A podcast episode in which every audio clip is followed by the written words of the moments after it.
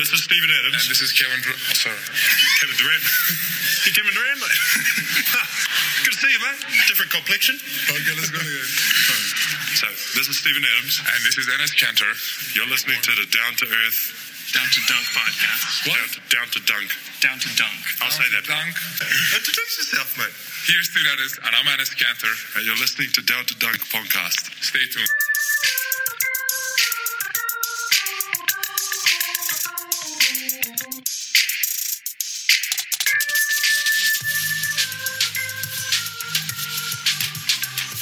Welcome to Down to Dunk. This is your host, Andrew Schlecht. We're on dailythunder.com as well as Almighty Baller Radio, and you can listen to us on Dash Radios on Saturday afternoons. Before we get started, I need to tell you about our sponsor, Anchor Down. Of course, this is a great corn dog restaurant. Of course, they have a great bar, and you can get a great selection of beer there, a lot of local stuff, a lot of Anthem beer. Really, really good stuff. You can go check out Anchor Down today. They're in Deep Deuce in downtown Oklahoma City. Uh, but you can also get these jalapeno poppers from Anchor Down. They come with a side of ranch, I believe, and they are so, so good. You're not going to want to miss out on these jalapeno poppers. Uh, and of course, you can always get a great salad at Anchor Down. You should go sit on their patio one night, grab your friends, grab your family, go to Anchor Down, sit out on their patio, enjoy the cool evening weather, enjoy a corn dog, a salad, some jalapeno poppers. Check out Anchor Down.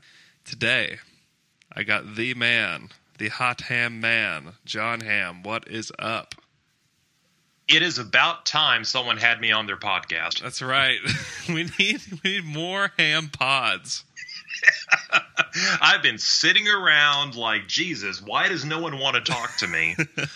See, here's the problem though, is that no one else takes advantage of the ham gifts uh, when they put you on their pod. It's a yeah, it's a huge misstep by everybody else. yeah. Um, oh, it's I don't know. It's funny because like anytime Fred's like, "Oh my, I need a guest. I don't know what to talk about." I'm like, "Dude, I'll help. I can know. come up with stuff." And So you do your pod your pod with uh your pod with Fred where you guys discuss the other teams of the league was great. You should go listen to it. I shouldn't be doing ads for other podcasts on my own podcast. Um but yes, you should go I, listen I, to that. yeah, I appreciate that because again, I it, for those that don't know, you know, Fred and I just basically kind of like you know we get so focused on Oklahoma City and you know take a, take a look elsewhere, take a step back and see what else is going on around the league, and you you might find that. You know, Oklahoma City is a probably in a better position than a lot of teams and facing a lot of the same struggles that every other team except for Golden State is facing. Yeah. Well, let's talk about it. Let's talk about. do it. Let's do some some TQs. This one is from at goob underscore d underscore great, and Gabe says, "Now that Durant has finally won a championship, can we put the Golden State signing behind us, or will it continue to be talked about?" So let's talk about the Harden trade Yeah, for a few minutes. right. Yeah, it's not it's not going away, Gabe. I'm sorry. I wish it would. Yeah. I would love for it to just we could just wash our hands of it and try to move forward. Uh, it's not really possible. I don't think. Well, and it's be- there are so many unanswered questions about the whole thing. sure. Um, and then new information comes out that you start to, you know, put more of the pieces together. Right. You know, or some people have already got it all figured out. If you would just listen to those people, I mean, they'll they'll tell you. They know. But, you know, in the meantime, you know, uh, other people are, you know, pieces of the story come out and, and it just kind of informs us on, you know, what led to this happening. Right. Um, so yeah, I mean, I, it's not going to go away anytime soon. It's just not. No, it it won't. I mean, Durant was such a big piece here. If like Durant just like stopped through and played here for a year or something like that, and and and left, then it'd be like, oh, okay, you know, that's okay. I mean, he he had deep roots here, and so that that stuff doesn't go away. Um, No. so, but let's uh let's go to our next question, which I think we'll we'll dive a little bit deeper into this, and we can get into some more discussion on Durant. Uh, at from at Euro underscore Thunder, he just wants us to talk about Lee Jenkins' piece. First of all, so I look at Lee Jenkins' piece again this morning. There is the dumbest little quiz in the middle of this thing. So the question is which small forward has scored the most points in their last 25 playoff games? And it gives you four small forwards Kevin Durant, LeBron James, Giannis, and then the fourth guy is Andre Roberson. What? Yes, I swear. I swear, John Hamm. It gives Andre Roberson as a selection on this thing, and, and then it tells you at the after you select whoever you chose, it gives you the right answer, and it's LeBron has scored 738 points, and then uh, Roberson scored like 163. but it's like, why do you? Why are you doing this to us, Sports Wow. Illustrated? I mean, it's really just like a big, just like jab at Andre Roberson in the middle of this um, Kevin Yeah. Durant piece. Um, that's a side note. Oh, super weird side note, but I don't know if everybody Yeah. else is seeing this or if this was just sent to me specifically to make me feel bad. But um, That kind of reminds me of uh, you know the big Saturday Night Showdown, February 11th, when Golden State sent out like the sent out the Oh, picture of like Kevin Durant versus Andre Roberson Right. as being the exactly. Who's who's controlling these articles? Is this coming straight out of Oakland? So let's talk about this piece. So like the major thing that comes out of this, and like you talked about, we're learning more as time moves on, and they're selectively putting out this information about how Kevin made his decision, and it just makes you feel like everything has been a lie up until this point, right? I mean, they have they have leaked info about how he made his decision, what he wanted, how things went down. But the thing is that he made the choice. He had already made the choice before they even did the Hampton stuff, before they did anything else. I mean, this article basically says that he had already made his choice. Um, and everything else has been a lie up to this point. Like, why couldn't he have just? I mean, why this information is coming out now just to like save Kevin Durant from looking like a bigger jerk than he already looks like, or like what's what? What do you think the point is of like the truth of how things happened finally coming out? Well, I mean, so yeah, let's. Uh, there's the Lee Jenkins piece, but let you know if you back up a little bit, there was the Zach Lowe piece, right, where Draymond Green told Zach Lowe after mm-hmm. Game Seven of the Finals last year, he went to the parking lot, called Kevin Durant. When they asked Kevin about it, he said, "No, it didn't happen." Right? He said it's one hundred percent false. Okay, which one of you two is lying then? And I, and it's just almost like, you know, why why would Draymond have a reason to make that up? I'm telling. I mean, it's, I- it's really easy to know who's lying. Draymond Draymond Green for uh, the guy. I, I don't like him. I don't like him as a person. Fantastic basketball player, best defender in the league, very versatile. I would like to have him a guy like him on my team, but that dude doesn't lie. Like he just, I think he He's too arrogant to. Right. I don't know that he could. Kevin Durant, on the other Yeah. hand, He's like my five year old. Whenever I say, "Did you do this?" No. right. I. Oh, I'm asking you if you just tore that up and you've got pieces of the thing that are torn up in your hands, Right. and you're telling me no, you didn't do it. Mm-hmm.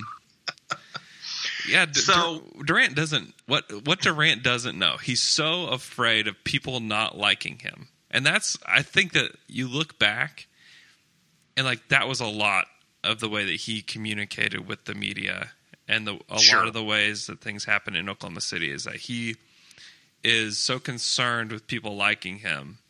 But then but now that like as these layers are peeled back and as he's with guys who are are just going to speak their mind to the media, like it just comes forward as like, wow, Kevin Durant has been lying a lot over the last eight years, um, and you know, here's here's an example. And there was a Deadspin piece that said.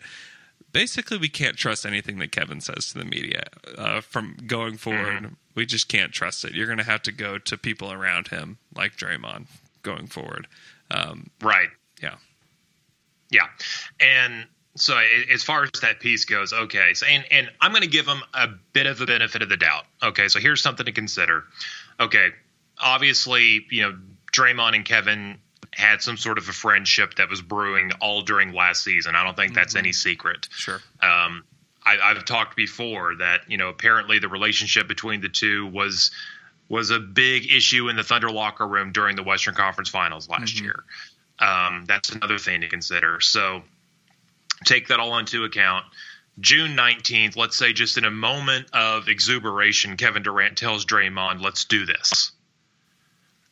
Here's and then here's what we know afterwards. Kevin Durant had a dinner, as as Royce has reported, with Nick Collison, Russell Westbrook, where you know Russell says, "What do I need to do to change my game?" Mm-hmm. And as Kendrick Perkins mentioned in a subsequent podcast, they came away from that thinking it's done.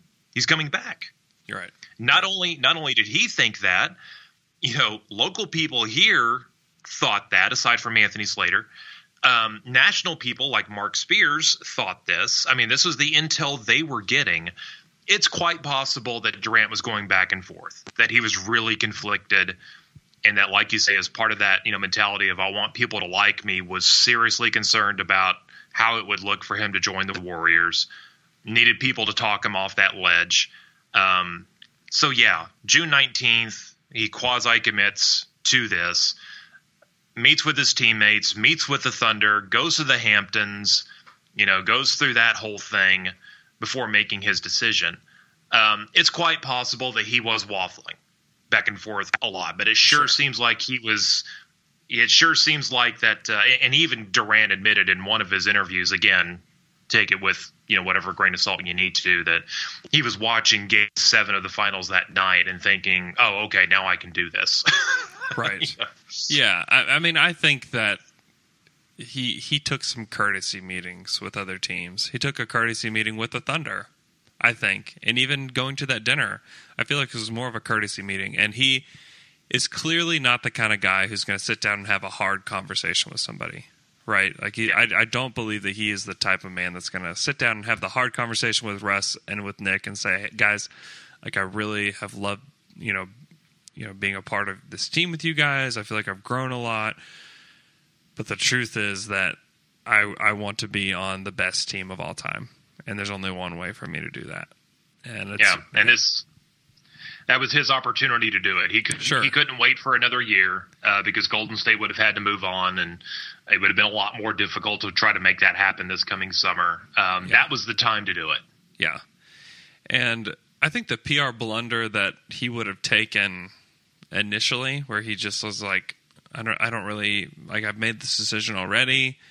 Uh, I'm signing with the Warriors, um, rather than like trying to like plan it and then like later like leak the truth.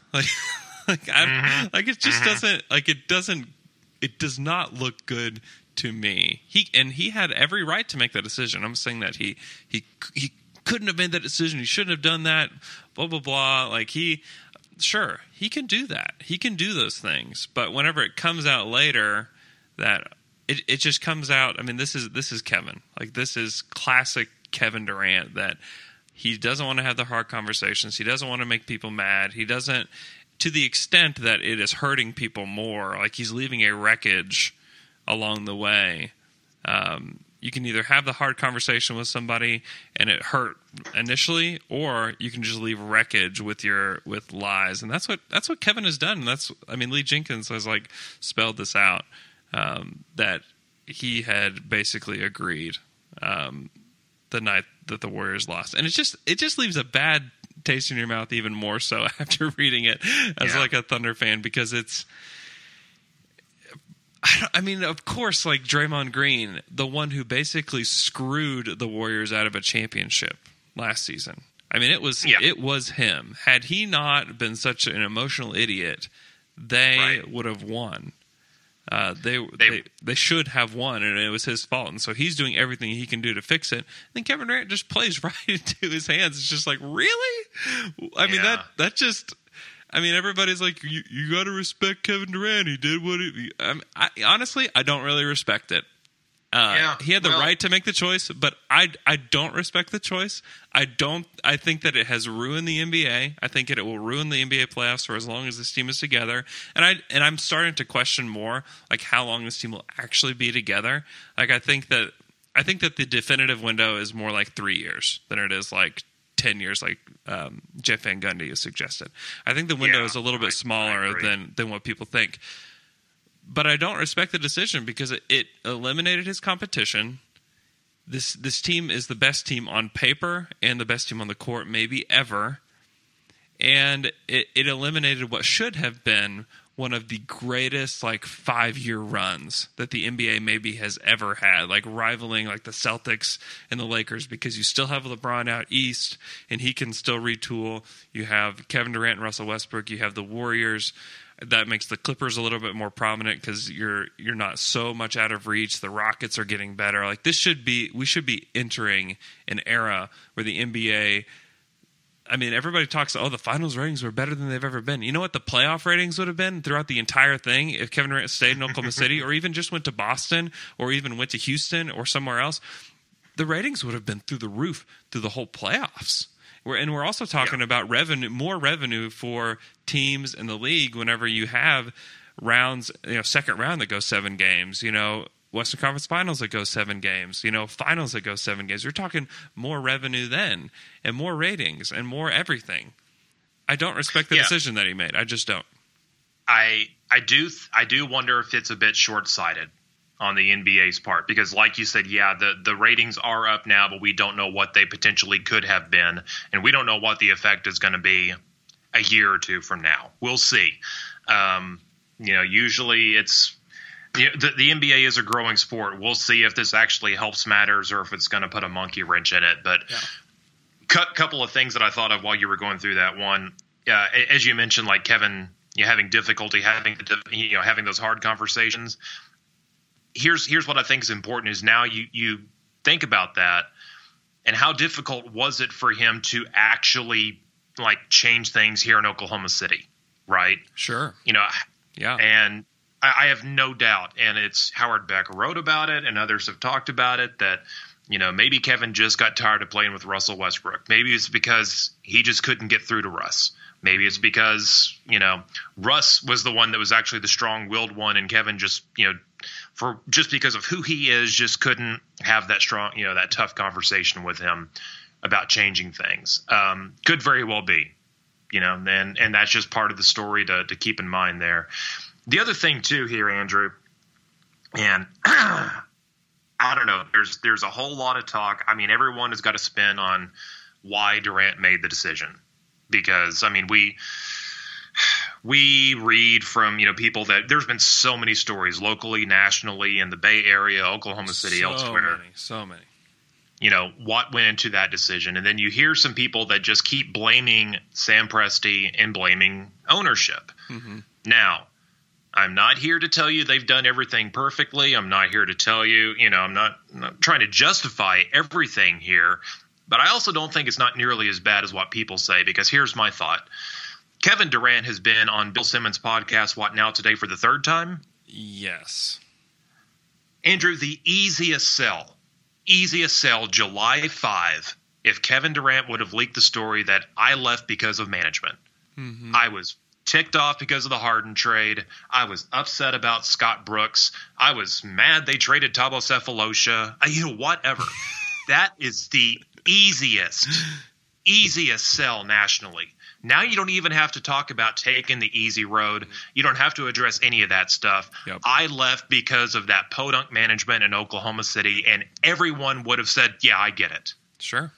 Yeah. There's people here locally that would have, you know, totally went out and bought their KD Warriors jerseys that moment. Mm-hmm. There's people nationally that would have turned directly onto his side because of that. That story hasn't come out. And don't you think Lee Jenkins would want to write that? Don't you think Zach Lowe, Chris Ballard, all, all of these, Howard Beck, don't you think, hell, I want to write that story? If I had enough evidence out there that I could go to an editor and say, I have got a story for you, I want money, I want to be compensated, you know, that's a story I would want to write. I just I'm just telling you, there's like that niche sort of you know, out there that oh, this is why it actually went down, and why hasn't that come out yet? Why are we It's a good question, and the guy he threw under the bus on July 5 was his teammate, his supposed buddy. Mm-hmm. I'm just and the, this is stuff- and the current I and the and the to be named MVP of the NBA. right, right. These are just questions I have. That's all I'm saying is that we're we're talking about PR strategies. Um, the easiest one would have been to choose stand up in front of the microphone in Oakland and say, "I got tired of Oklahoma City management. I got tired of the ownership." yeah no and and he and i think that he did it like in a very light way in some ways is that he didn't really like that they kept getting younger. Uh, he Sure. has he has said that but you're right. Like he there are massive massive things that that oklahoma city has done wrong. There's a lot of things they've done right but there's some things that they've done wrong. And he you're right. The harden trade would be the easiest thing. And bill simmons would be dancing across america if kevin durant came out and said something like that you know Right, that, that it was the harden trade is the reason that i left Um, anyway, that's a side tangent there, but yeah you know, like I, I- say, pieces of the story keep coming out, and if that story does come out eventually, I, I am more than willing to listen to it and take that into consideration. I just think that he Kevin Durant's probably the most easily influenced superstar, maybe even ever. Uh, and I think that's what it comes down to. I think that the Thunder management wanted to present him with an offer and a plan and a vision, but I don't think that they were doing whatever they could to like coerce him to stay or to like guilt him into staying. Like I don't think the Thunder are that kind of organization where they're trying to like twist his arm to get him to stay. But I I do think 100% that the Warriors grabbed a hold of him and Right. gave him such a compelling reason and that Draymond Green if you're willing to listen to Draymond Green, that's number one. That's a problem that that you have. um, two, I think that whenever you are willing to listen, you're willing to be buddies with Draymond Green. Um, that he could probably convince Kevin of a lot of things, or to do Sure. a lot of things. And I think one of the things that he convinced him of is that you were never a contender in Oklahoma City. And Kevin Durant said that. He said that at Yeah. the podium that the that the Thunder were never contenders. And I mean, how many? Now- I, I mean, that's just a that's it's absurd. Like it's an absurd suggestion. But someone followed up and said apparently he was referring prior to 2012. I, I didn't hear. I didn't hear the complete statement. I mean, I'm just trying Yeah. to be in the interest of fairness here. Sure. Um, someone had said that no, he was actually if if you got the the full you know paragraph or the full quote, he was referring prior to 2012. So I, I'm just I'm careful because sometimes little sound snippets get out there. Okay. That, uh, You know, well, so- it got, that's how it got to me. Was that okay. that it was, but he was referring to prior to 2012. Okay. Well, if, that's, That's- if that's true, sure, they were not Right. contenders prior to Right. 2012. Um, it's just I don't know. Well, sour taste the- in my mouth. Sour taste in my mouth from all of this. I, I'm. I would never say that Kevin Durant shouldn't have made the decision that he did because he he is his own person. He's got his own people. He's got the the people around him that are influencing him to do the things he's doing. That's fine, um, but it doesn't mean that you have to respect it or that you have to think that it was the right move or you know whatever. Um, you have every right. If you're if you're a Thunder fan, you're upset. You have every right to be upset. You have every right to to feel like you you've been cheated and that the league is cheated. Like you have every right to feel that way because he left a team that was going to get better. Sam Presti had has had had multiple plans to make the team better around Kevin, and for that team to go back, they were one, you know, Klay Thompson, you know, fireball away from going to the finals themselves. I mean, they Yeah. were, and um, to to think, I don't know. It's we don't have to talk about this anymore, but um, Well, it's just the, the it's just final crazy. the, the last piece that I'll throw in here that I think is kind of an underrated aspect and and I've seen it in various forms on Twitter. It goes to show just how everyone was scared of LeBron. Oh, that and I think you're right. I think some of this is born from Draymond Green, and then a lot of it is born of I'm afraid that if I do get to the finals, that I can't beat him, Yeah. And what and here's the deal. Uh, We can, uh, I say that we're done talking about Kevin.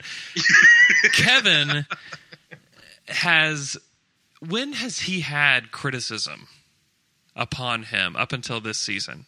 He was he was easily like the least criticized superstar to make it to 10 years without a championship. Uh, and there are multiple excuses for that injuries to Serge Ibaka, injuries to himself, uh, injury to Russell Westbrook. Um, I wouldn't say excuses. I would say explanations. explanations. That's a better word. There are Yeah, multiple ex- excuses would be like there were solar flares that Right. came too close to the Earth. Okay, so th- these are explanations. Yes, multiple explanations as to why he hadn't won a title, but still, he was never under any scrutiny up until then. And he, I don't know, maybe he, he I feel like he kind of manufactures that, or he maybe he listens to too much first take, um, which I which I know he does. Like Kevin looks at, reads, watches everything. Um, and that's also part of the, the problem that led to him. I think it's LeBron, Draymond Green, and then the fact that the media, the at least the media that he's listening to, which I I don't listen to and I don't watch and I don't pay attention to, so I'm I'm not privy to that information. But he but he has not had the criticism up until this point, um, even though he wants to act like he did. I don't know. It's it's odd. Yeah. Yeah. Yeah, exactly. I just I think that LeBron aspect because what coming into this season, didn't LeBron James's teams have like an 18 and 4 record versus Kevin Durant's teams? Um and then yeah, then after Golden State, you know, did its thing, I mean, I, I totally think that's an underrated thing. This would have been like 1994 if free agents just started flocking to the New York Knicks in an attempt to take down Michael Jordan, but then Right. Jordan went off to baseball for a couple of years, and you know, um, I, I again, I think it speaks a lot to just how how much fear these guys have of LeBron James. Yeah. No, I, I, I think that that's exactly right. Um, all right, let's, uh, let's, we can go one more from at, I think it's Eric AM or Erica M888. I don't know which one. I'm sorry for saying it wrong. One of the ways I said was wrong, clearly. Um, there's a part of this Lee Jenkins piece where he, it talks about like Kevin, like in his it's his agent saying that he's like become more. Um, he said Kevin has grown so much since then. Kleiman says uh, Durant has become both a both baller and seeker. He quizzes the chef at the Tosca Cafe about ingredients, and but he's not a foodie. He flies a drone over his home, but he's not a techie. He buys art and snaps pictures, but he's neither a collector nor a shutterbug. Recently, he was watching Billions with Kleiman, and the hedge fund managers on the show kept talking about the sh- about shorting a stock. The next day, Durant searched for the definition. it's like, what are you proving that Kevin is like some very like simple weirdo? Like, what are you like? What is that? I'm telling you, it's Kimmy Schmidt. It's the unbreakable Kimmy Schmidt. Like this guy, like for the first time, is like experiencing. Oh, you know, he he walks a great distance, but he's not a walker. Right. He takes a jog, but he's not a runner. He drives a car, but he's not a professional race car driver. What? He looks up don't know. definitions of words the the following day after it pops up into his head. Well, I still don't know that. Yeah. He discovered uh, Kevin Durant this summer discovered Google, and it's been a world changer for him. It's been unreal. And and here's where I can compare. Like I got ten minutes into the Big Short, and I had to stop it to look up what shorting a stock was about. I still don't get it, by the way. So I didn't wait till the next day. Like I paused the movie. I'm oh, like, what the hell are they talking about? I hope Lee Jenkins' next piece is other things Kevin Durant has Googled since winning a championship. the whole the whole world of Google has opened up to KD oh, since he's won a man. championship. Okay, I'm done talking about Kevin Durant now. On to Enes Kanter trades. This is from Christian Reese. And he says, given Kanter's contract and limited market for his playing style, which is most likely to get back? What are we most likely to get back in a trade? Three and D wing, a backup point guard, a draft pick, a package deal with more. What do you What do you think, Cam? Um, I, you know, again, I I hesitate to. We've talked a lot about you know potential where Enes Kanter, you know, makes sense, could possibly go. Um, I mean, if we were having the same conversation last year about what could the Thunder get for Serge Ibaka, we probably could not have dreamed, you know, that they Yeah. would have gotten one of the two packages they were after. So, um, it's so hard to tell. Let's put it like this: I I don't believe he's a negative asset. In other words, I don't think the Thunder you're going to have to attach a pick or attach you know something to make another team take him.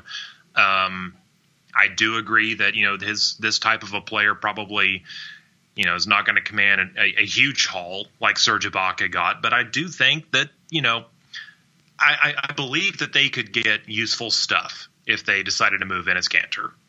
I, that's very vague, but you know, Yeah.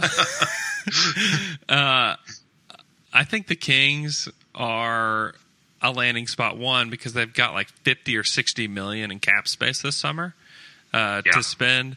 And they could just, you know, it could be just straight up the 10th pick for Kanter. Like they could, Yeah. like they could do that. Uh, and what else? I mean, what what are the Kings going to do with cap space? Like that that is like the most terrifying sentence I've ever heard.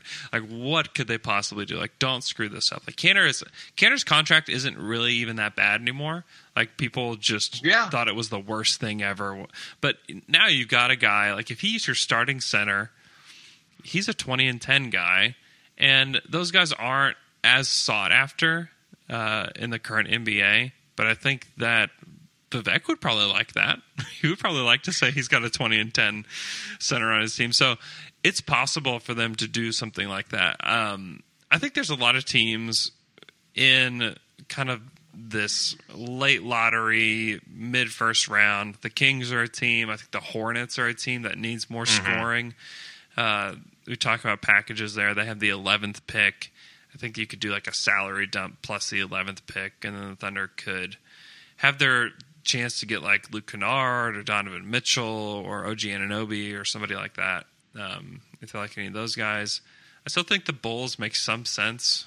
Um, And they have the 16th pick, in which Anunoby or Justin Jackson or somebody like that, if people like him.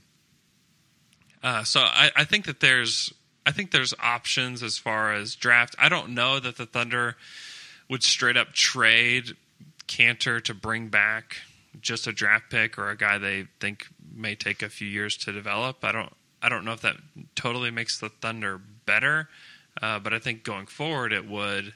Uh, it, it, it's all everything hinges on Russ and on what he's going to do this summer, and what he wants.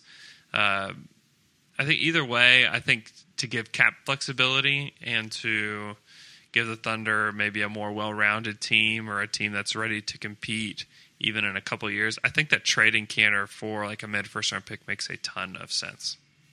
Yeah, if if they could find such a deal, uh, it, it does make a lot of sense. And we've talked before that if the right deal doesn't materialize, I mean, the, Enes Kanter works for this team. I mean, they, they had some success with him a lot during the regular season, and and in a particular playoff series could have success with him again. So, Yeah. um, I don't think it's necessarily a trade Kanter or bust situation. Right. Um, but I mean, there are there are reasons why it would make sense, uh, you know, in multiple ways to uh, you know to move him along. But uh, yeah, I it, I don't get the I don't get the impression like that there's a desperation to move No. him. Let's put it like that. Yeah, I, I I agree with that. I think it'll be all about opportunity. Like I don't know how the the Thunder weren't desperate to trade Serge Ibaka uh, last summer, but the opportunity came about that there was a lot of interest in him, and they got a lot for him. The like you Yeah. said before, the Thunder he's uh, Kanter's not going to get the same interest. Like he's just he just doesn't play that position of need as much. But I think that you could you could find a team that is one like looking to make the playoffs that needs to be like pushed into like having just more good NBA players now, like the Kings or the Hornets. Um, or you could find a team that's looking to go a different direction, like the Bulls or somebody like that. Um, Yeah, Somebody not mentioned- every. oh, go ahead. I was, was gonna say not every NBA team is trying to build a title contender, right? And if you if you are, you know, like Houston probably doesn't have a lot of interest in Enes Kanter, No. but some of these teams out there, like you mentioned, like a Sacramento that desperately needs productive NBA players, yeah, I could definitely see where where Kanter makes sense there. Yep. And you just you can't you can't count out anything in Sacramento. You just cannot. Anything is This is possible. absolutely true. absolutely. Uh, this is from Manila Scouser. Uh, have Adams and Oladipo justified their extensions? Would you trade either for a higher pick, or who would you get for them? Um, we've talked a lot about this before too.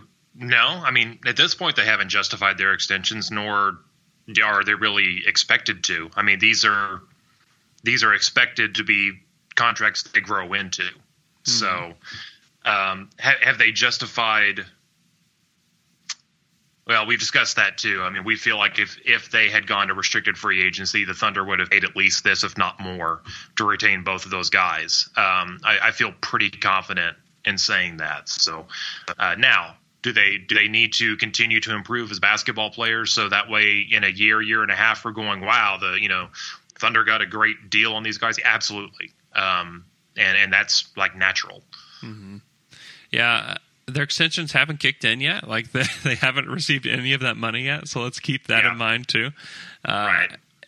And I mean, Ham, find me somebody who got a similar extension in the past that hasn't either outgrown the contract or at least given that value. Like, find me a guy. Like I, The only like the first one that comes to mind, and it's probably the only one, is Andris Biedrins. sure. I remember. Yeah. Yeah, like he, he got something like a like a five year, forty five million dollar deal, and like he was really good at one point. he was good. Um, and then I don't know, just his brain couldn't compete with playing basketball or something. But that's about the only one where, like, in other words, we're like towards the end of the contract, the player was a toxic asset. yeah. And even then, like them trading Biedrins helped them get Andre Iguodala. Exactly. Yeah, I, mean, mean- Mm-hmm. he was he was a salary dump, uh, you know, to Utah with Richard Jefferson, and and that helped him get Iguodala. You're absolutely right. So, yeah. um, yeah, I mean, off the top of my head, I mean, I'm I'm going back and trying to think, you know, when players got to the end of their extensions, their their rookie extensions, you know, were, were they toxic? And none come to mind. I the only ones that come to mind are obviously, you know, the veteran free agent signings or the mid level exception signings, and there's been so many of those that have gone bad. Yeah, I I think that we need like everybody just pump the brakes on like Oladipo and Adams aren't worth this money. Uh, give the give them a chance to earn these spots, and plus Adams and Oladipo they fill a they fill a role in the current NBA in that we have a three and D wing in Oladipo. At least we know that we have that, and then you have a, mm-hmm. an extremely mobile big that can catch lobs, that can score around the basket, great rebounder, can protect the rim, can be your defensive anchor, and you're already like wanting to cut bait on those guys to trade for a draft pick. Like, Yeah. you're. I mean, you're just. I mean, if any of these bigs turned out to be as good as Steven Adams, like I think that the the teams would be ecstatic. Like, and there's there's a lot of bigs in this draft. There's not a lot of high end bigs in this draft. Like you look at Zach Collins out of Gonzaga, who, who's a much more skilled player than Adams ever was. But if Zach Collins reached the level of a Steven Adams, I think that whoever gets him at 11 or 10 or 9 or wherever he falls is going to be ecstatic to have that kind of player and to have an opportunity to have that player on their team. Um, and Oladipo, I mean, if Oladipo was in this draft, like I, I, I think if he was, he would go probably in the lottery still. And then some of these guys, like you got Malik Monk, like I, I wouldn't do that. I mean, Frank Ntilikina. I mean, I mean, maybe he ends up being a better player than Oladipo, um, but then like Donovan Mitchell probably isn't going to be as good as Oladipo. He's a even a streakier shooter than Oladipo was in college. I don't know. I'm just. I I think that the Thunder have two good players there. Maybe they're not max level players, uh, but they are are guys that are going to help and contribute and should only get better. Uh, it does happen sometimes where these guys don't get better, but usually these guys like a Mike Conley, DeMar DeRozan. I'm trying to think of other players that were super criticized whenever they got their new deal. Jeff Teague, like all these players were like, oh well, they're not worth that money, and then like they get to the end of their contract, and you're like, well, probably one of the top 10 value contracts in the NBA right now. Um, And I like I go back to Gordon Hayward. Sure. Okay. Yeah. Look look at Gordon Hayward's year three numbers, and that was when he came up for a rookie scale extension. Um, not not pretty. I mean, not like awful, but if the Jazz would have given him a maximum salary, like a like a five year max at that time, it would have been lambasted. I mean, people would have had a field day criticizing them for that. Instead, Hayward played out his fourth year, went to restricted free agency, got a max from Charlotte that people lampooned, mm-hmm. and he's outplayed that contract. Yep. And now Utah would probably love to have that one back. Yep. More often than not, these lottery picks who get these extensions are going. They typically end up being good in year three, four, five is whenever they start to get really good. Unless you're like this otherworldly talent, like you're Right. going to show earlier, and you for sure give those guys max deals. But these other guys, like normally good NBA players, like a Gordon Hayward, uh, like a DeMar DeRozan, like these guys who are like fringe All Star type guys, like they take it takes some time, and to give up on them to trade for the chance to try that again, I mean, it just makes no sense. to me. It just makes Yeah. no sense. Um, this is from at Alex Purdy. Would OKC making Grant a restricted free agent this summer be an indicator of their plans with either Kanter or Roberson, assuming they want to avoid the tax? I am trying to remember. Fred wrote about this. When is that deadline on Grant? It's after the draft, so it's. Um, Yeah, well, I don't. I don't. I wanna s- I have to. I have to Oh. Google that like Kevin Durant Googles things. Yes, and then we'll write a very humanizing story about right. Andrew Andrew Schlecht wanted to know when the player option deadline was, and he used the Google, but he's not a Googler. That's right. I'm not a Um, Googler. I'm, I'm going to wait a day, like Durant. So you guys aren't going to get this live. You're going to have to wait a day, and I may or may not post it online depending on the results. Oh man! So, uh, in any event, uh, the draft happens first, and then that decision on Grant needs to happen. So, in other words, by the draft, um, you know, if Enes Kanter's not on the team, I think it, we've talked about it before. I think it makes a whole lot of sense to try to lock up Jerami Grant this summer. It also doesn't make a lot of sense for Oklahoma City to go into the tax this year. Um, as a matter of fact, I don't know if it makes sense for anyone except for Cleveland and Golden State to go into the luxury tax next season. But um, so yeah, we- we'll see. We'll see after the draft, and, and we'll have a much better idea by then. Yeah, yeah, and I think that it. I, I think the Thunder would probably like to stay uh, under the tax if they can. Um, If I'm any other NBA team right now, I, I have a difficult time justifying going into the tax right now. yeah, I just do. yeah. No, I I agree. I don't. I don't know how you justify going into the tax at this point. unless you unless you got to February and you know you're Houston and you know there's an opportunity to to land a second or a third superstar next to James Harden and you really feel like you know maybe that you've got something that works but I, I, I'm just telling you for the vast majority majority of the league I, I just don't know if I'm an owner if I could sign off on it Yeah.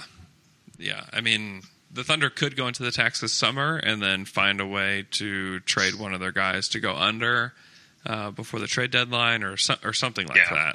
that, um, to where they really don't have to get those penalties. But um, it, it'll it'll be interesting. I, I mean, a team that you have to watch that should be very very busy between now and the end of the NBA draft is the Portland Trailblazers because they're in a rough spot cap wise, and their team isn't that good. They have a lot of guys locked up that are just they're NBA rotation players, but they're getting paid like crazy. Evan Turner, Allen Crabbe. Yeah. I mean, like they look look for them to be super active. I mean, that's a, that's a team that I think when I talked about the Kings dumping or being able to dump some salary onto the Kings. I mean, that's a that team just screams that they should be on the phone with Vlade every day. Right. Yeah, exactly. So, um, anyway, I just I, I throw that out there on the tax because I do get questions occasionally about you know Oklahoma City's willingness to spend, and there there's not always a correlation between spending and success. I mean, Golden State. Golden State didn't pay the tax this past season, and they, you know, just won a championship. You know, so anyway, um, yeah, we'll see. But uh, you know, I, I, do think it makes a lot of sense for a number of reasons to dodge the tax this year. It would give them flexibility because it will reset the repeater tax clock.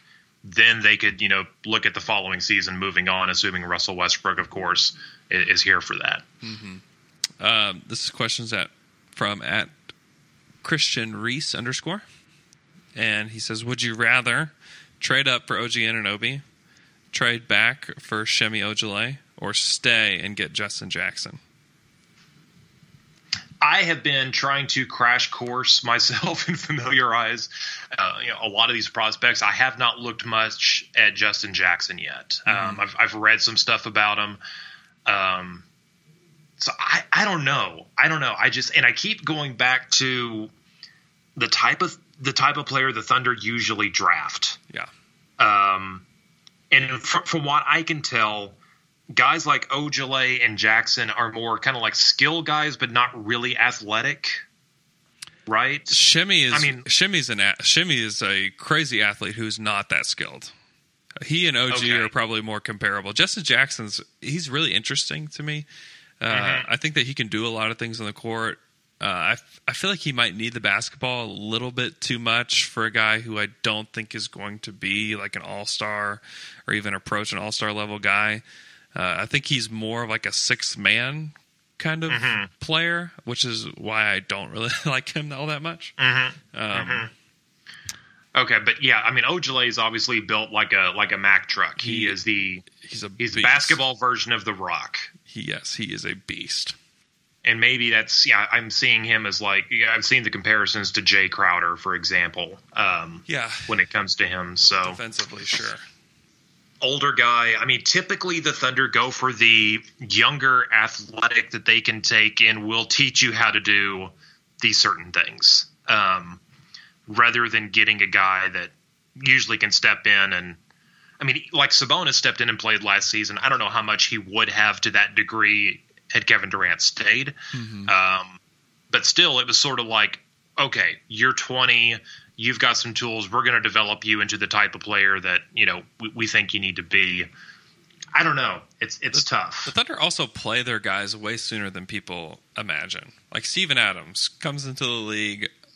The over under that I had before the season started was 100 minutes, 100 NBA minutes for Steven Adams for the first season. He played 1,197 minutes. Maybe that's me just being a big dummy, which is very, very Well- possible. Um, A lot of people thought he was going to be in Tulsa all season. Right. Yeah, that, and that was kind of my point. Is like, ha, is he's he's a starter for the Tulsa 66ers. Like he's not, Right. but he came in and he played right away. That's the same Yep. thing with Sabonis. He came in, he played right away. Uh, and a lot of these guys, we just don't know, like that if if they are or are not ready to play right away. Um, I, I wonder if the Thunder have a different approach because they know that they need help now. Um, and the clock is ticking with this current team. I don't think that Sam Presti is super interested in rebooting the team now, uh, but I do think that he's interested in trying to push whatever he can with this team and see what they can get. And that's why I, I, I don't think they'll select Semi Ojeleye, but I think that they should they should heavily consider drafting. Just go ahead and drafting him at 21 and not trading back because I, I don't know how easily you could trade back right now, and I don't know what asset you're going to get. You're trading back just a few spots. I mean, maybe they can get a future second round pick if you can do that, and you can still get the guy you want. Clearly, you do that. Uh, but Sam Presti's been more of the mold. You just take the guy that that you want, uh, and that's Yeah. worked out in some ways. Like worked out well with Reggie Jackson, at least for a little while. Worked out very poorly with Mitch McGary. Uh, worked out really well with Russell Westbrook. Worked out really well with James Harden. Like all these guys were projected in the in these mock drafts to go a lot later than what the Thunder took, or at least a couple picks later than where the Thunder took them. Uh, and I think Ojeleye fits very well. If they're going to keep the 21st pick, he is a big dude. He shot the ball very, very well. Um, he was a highly recruited guy. He was supposed to play at Duke, ended up transferring. It wasn't a good fit for him for whatever reason. uh, but he is a big monster that can play the four. Uh, it it would make it easier to trade a guy like Jerami Grant if you drafted Ojeleye because I think Ojeleye could come in and play at least like ten minutes a game or something like that, shoot threes, whatnot, and then you could package Jerami Jerami Grant and whatever um, if if he's if he has gained value um, over this past season. I think that. Or it doesn't hurt to have multiple guys that are in the mold of Jerami Grant, these athletic guys that can shoot threes and defend multiple positions. It doesn't hurt to have that many of those guys on your team. In fact, that's Yeah. what everybody wants. So I think that he makes a ton of sense. I think OG Anunoby is is kind of a I don't, I don't know. I, th- I think that some people are super high on him. Um, I've, I've seen him as far as like in the top 10 on some mock drafts. I've seen him as far as the Thunder um, in some mock drafts. I think Bleacher Report right now has OG going to the Thunder, which I think is crazy. I think in a league where teams are desperate for wings, I think that they're these guys are going to go sooner than what people think. Um, Yeah. OG's not OG is not falling to the Thunder. Doesn't seem like it. And another thought too on on the idea of trading back. Um, I mean, the same reasons why people say trade up, trade up to go get that guy. Yeah, Um, let's say Oklahoma City is at 21, and let's say Orlando at 25 really wants TJ Leaf, yeah, and but they're afraid that Brooklyn is going to take him at 22. Well, you know, now Orlando wants to trade in front of Brooklyn so they can draft TJ Leaf, and then Oklahoma City looks and says, "Well, the guy that we want is he still going to be there at 25 if we trade back?" That's more of the thought process, not not like we like Semi Ojeleye, but we can't take him at 21. That's not a good. You know, let, let's see if we can trade back. No, it's more of if it makes sense, you know, if mm-hmm. if if a team from behind, and then you've got to be able to, you know, take that risk that you trade back, and the guy you want is taken, and are you going to be happy with your second choice Yeah. when you get there? So, I, I think that's more the way to kind of think about trading up and trading back. Um, it's oftentimes it's a team that's wanting that they've got a guy that they want that they're wanting to trade up, and you know, and, and that's how things kind of trickle around. yeah. I think the the Thunder will be very active in this draft. I feel like there are there's a lot of there's a lot of projects in this current draft, but there's a lot of guys I think that can come in and play right away. I think Derrick White. I've talked about him at nauseum. I think that he could come in and play right away. I think Ojeleye, with his age, can come in and play right away. Um, Someone did ask me on Twitter. I, I have flipped on Ojeleye. I did not like him initially, um, but the more that I learn about him, the more that comes out about him, uh, the more tape that I've watched on him, I'm like this this dude can play. Like he like Yeah. he can play. Um, so I'm I'm a big fan. There's also guys like Terrance Ferguson who will be in the Thunder's range who I am not a fan of. Like he's not ready to play today. He cannot come in and contribute to the Thunder today. He is a blue player, and I I just don't I don't think that you can go to Russell Westbrook after the draft and be like, hey, we got this guy that could be really good in about four years. Like I, that's just I, I just don't. I Right. think I think it's di- this draft is different um, because I think in the past you can go to Russ and be like, hey, like we got a guy developing on the very end of the bench who could come in and be a starter someday. Like that's really exciting. Uh, but right now it's like, um, I mean, he could go to Sam and say, like, Sam, we Kyle Singler is still on this team. You know, like we you got to get me guys that can play. Yeah. Um, and and you know that that sort of a prospect I think is fine as long as other upgrades are made either in the draft or through trade on draft night. I mean, if, if they came away with a prospect, that's fine. But obviously, that does to me that doesn't need to be the only you know haul from the evening. So. You know, I wouldn't discount it completely, and, and and I'll throw this out there too because, and maybe it's just because I'm just not getting into this, but I'm watching a lot of video of TJ Leaf. yeah, I think if, if they move in Enes Kanter, some of the stuff that I've seen from TJ Leaf, I'm thinking this might not be a bad backup big man. I mean, he it, it seems to me if he if he's not, you know, if he's not in Oklahoma City, maybe San Antonio is going to take the guy. I mean, I feel like the guy is actually he looks a little bit awkward in some of the video that I've seen, but I don't know. I I, I don't think it'd be the worst thing in the world to you know, if assuming they moved on from one of their big men, uh, TJ Leaf might not be a bad option. he, he is very talented. TJ Leaf is a, TJ Leaf's an NBA player. He he he will. I think he is a at best. He's like a starting power forward on a team that has a really good team around him, where he's like the fifth best starter.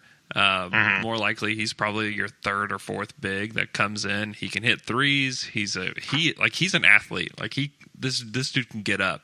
Um, Yeah. he's not an he's not an inept passer. He's actually a pretty decent passer. I, I I agree. I think at the Thunder we're getting bit. We're going to draft a big. I don't think TJ Leaf would be the worst thing in the world. Uh, Right. And there's a lot of bigs in this draft. These these bigs are going to fall. Like Justin Patton, who's who has worked out for the Thunder. Like that guy is going. Like some of these guys are going to fall.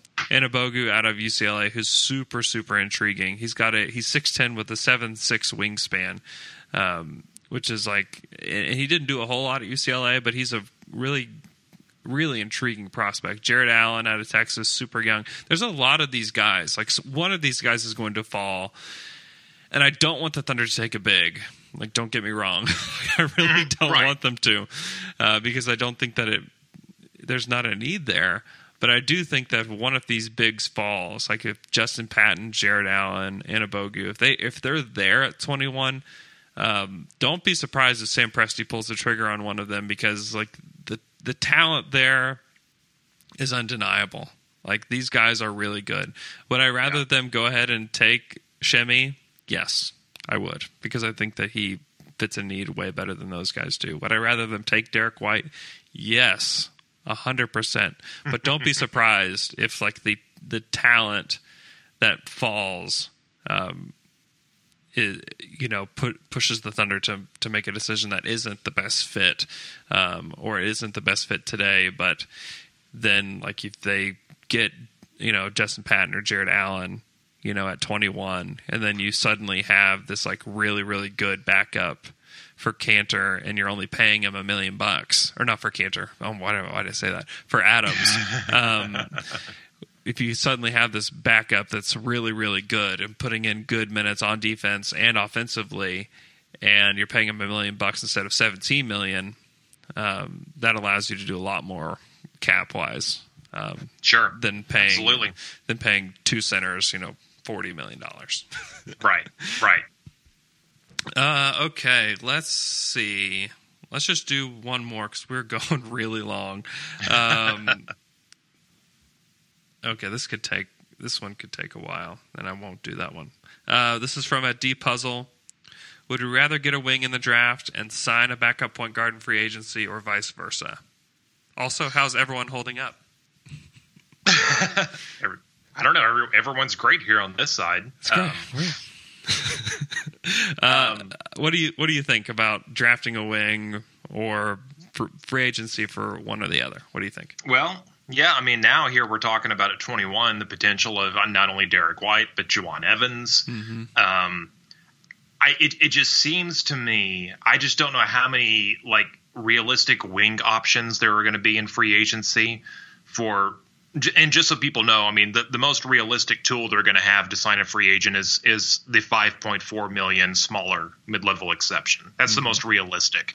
Um, it's they, they might be able to offer the full mid level if they move some salary and stuff, but realistically, it's going to be that. And it seems like you could get, and, and I know they've tried quality. I mean, they've tried veteran point guard after veteran point guard over the past several seasons and can't hit. Um, it seems more realistic to get that kind of a guy with the mid level exception than to get a quality rotation wing player. Yeah, I'm all for drafting a wing, um, whether it's a trade up or even in the second round. Or I, I think the Thunder have got to try to get a rotation wing in this draft. Uh, just because they're so scarce, like you're not you're not going to get you're not going to get one of these guys, like you said in free agency. Like they're going to the guys that are any good are going to make eight to ten million dollars a year, and that's and that's maybe a, a stretch for some of these Yeah. guys. And then you're screwed cap wise. I think that your your best option is to, and and I like drafting these older guys. Like I think that drafting an older wing makes a ton of sense because you can play them now, and they're going to you're going to get a massive return on the con- on the contract. on this rookie scale contract. Um, like Ojeleye, like people are afraid, oh, he's going to turn 23 soon. What's going to happen? Well, what's going to happen is that when he's 27, you're going to be paying him a million bucks, and he's going to he could potentially be a starter for you. Um, Right. that- I mean, that's Yeah. that's what's happening. Derrick White, also the same thing. Like, oh, what's going to happen? Uh, He's he's 23 years old. That's not a good sign. Well, maybe not, but I know that when he's in his prime, we're still paying him a million bucks. Um, Yeah. So I mean, those I th- I think that you get a ton of value, um, especially for a team that is just desperate for NBA quality rotation wings. Like they're just desperate for those kind of guys, and I think that you can find them um, in the draft. I mean, I think Josh Hart, he's more of a two guard, but he's six six. Like I think that he could be a rotation player. And then you even go toward the back of the lottery. You have guys like Sindarius Thornwell, who's also more of a shooting guard, but the dude the dude can play. Like that guy can come in and play. Um, you know, ten minutes as a backup. Like I think that that guy could be an NBA player. Iwundu out of K State. I think that that guy can play. Um, there's a lot of these guys that can come in and play now that are a little older, um, that may not be like these high level draft picks or guys that are going to develop into like a star or anything like that. But we're just you're talking about NBA quality rotation players, um, and the Thunder just need those guys. Yeah, no, I agree. Um, and so I, I still think you can find a you know a veteran point guard. Maybe you know instead of signing and waiving a guy like Ronnie Price, you sign a guy like Ronnie Price and keep him. Um, What an idea! that's an option. Um, yeah, I mean, I, I just I feel like maybe you're right. They can get a solid backup point guard in the second round of the draft. Maybe sign a veteran, um, you know, to to kind of ease that guy in. It seems like yeah, it this reminds me of the '90s when everyone was looking for a big man in the draft. because you know you needed a big man to take on Akeem or Ewing or Olajuwon and or, or Robinson, I mean, and and you know, Shaq. Um, and it's kind of flipped now. So like you you couldn't find a quality free agent big man back then. Um, these days, you you pretty much need to go to the draft if you want to grab one of these wings early. So Yeah. that's I think that's where I would direct my focus. Yeah, and uh, and you can Shelvin Mack. Like, how much better is Shelvin Mack than any of the backup point guards that the Thunder had? Like, he's a lot better. Like, he can Yeah, come in should be. and he can run an offense. He's a good defender. He's a guy that kind of screams like backup Thunder point guard to me because he's going to be inexpensive. He can actually run an offense a lot better than what Semaj can do, and he can actually defend. Um, so somebody like that, like that, bang, instant upgrade. And he's been in the league. He knows how to play. Uh, I also think that that's kind of a big deal. With we're talking about backup point, is that rook, there's a learning curve for rookie point guards, and ro- point guards usually take a lot longer to develop. Um, that's why the Thunder can sell Cameron Payne to the Bulls because they say, well, it takes these guys a long time to develop. It's it's going to be a while before he can, you know, do what he's supposed to do. Uh, it just takes a while. So I'd, I'd rather get a, a vet backup that can come in and play now, and then get a wing that maybe can only play, you know, ten minutes a night, and maybe even not play at all some nights, but then develop into something better than Kyle Singler, which is what the Thunder need. They need guys that are better than Kyle Singler on this team badly. No doubt, no Uh, doubt. Thank you so much for listening to our podcast today. John, thanks for coming on the show. We can follow you on Twitter at John M. Ham. Listen to you on the franchise here locally. If you leave us an iTunes review, that would be so, so nice of you. If you're looking for something to do that's nice today, you can go onto iTunes and leave us a five star iTunes review. If you listen week, week in, week out, we'd really appreciate that. And have a great Wednesday.